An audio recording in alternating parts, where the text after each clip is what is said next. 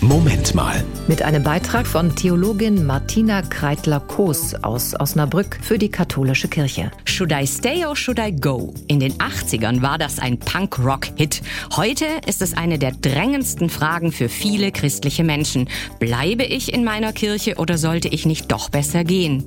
Viele haben es längst entschieden und sind schon weg. Andere zerbrechen sich weiter Kopf und Herz darüber. Gründe fürs Gehen gibt's genug. Missbrauchsfälle, Vertuschungsmanöver, mangelnde Reformbereitschaft. Gibt es auch Gründe fürs Bleiben? Mir kommt ein kleines, unscheinbares Wort zu Hilfe. Dennoch.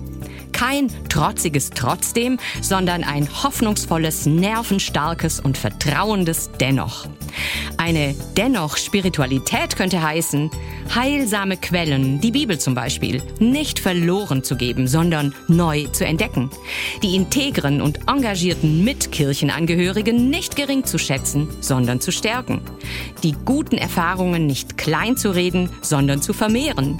Die schwierigen Verhältnisse nicht schön zu reden, sondern zu verändern. Ich möchte eine dennoch Christin sein.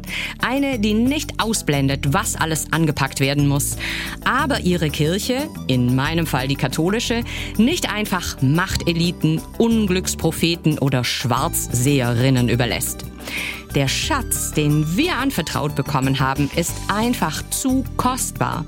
Das Evangelium von der Liebe Gottes, die allen gilt und allen Gutes will. Das war ein Beitrag von Theologin Martina Kreitler-Koos aus Osnabrück für die katholische Kirche.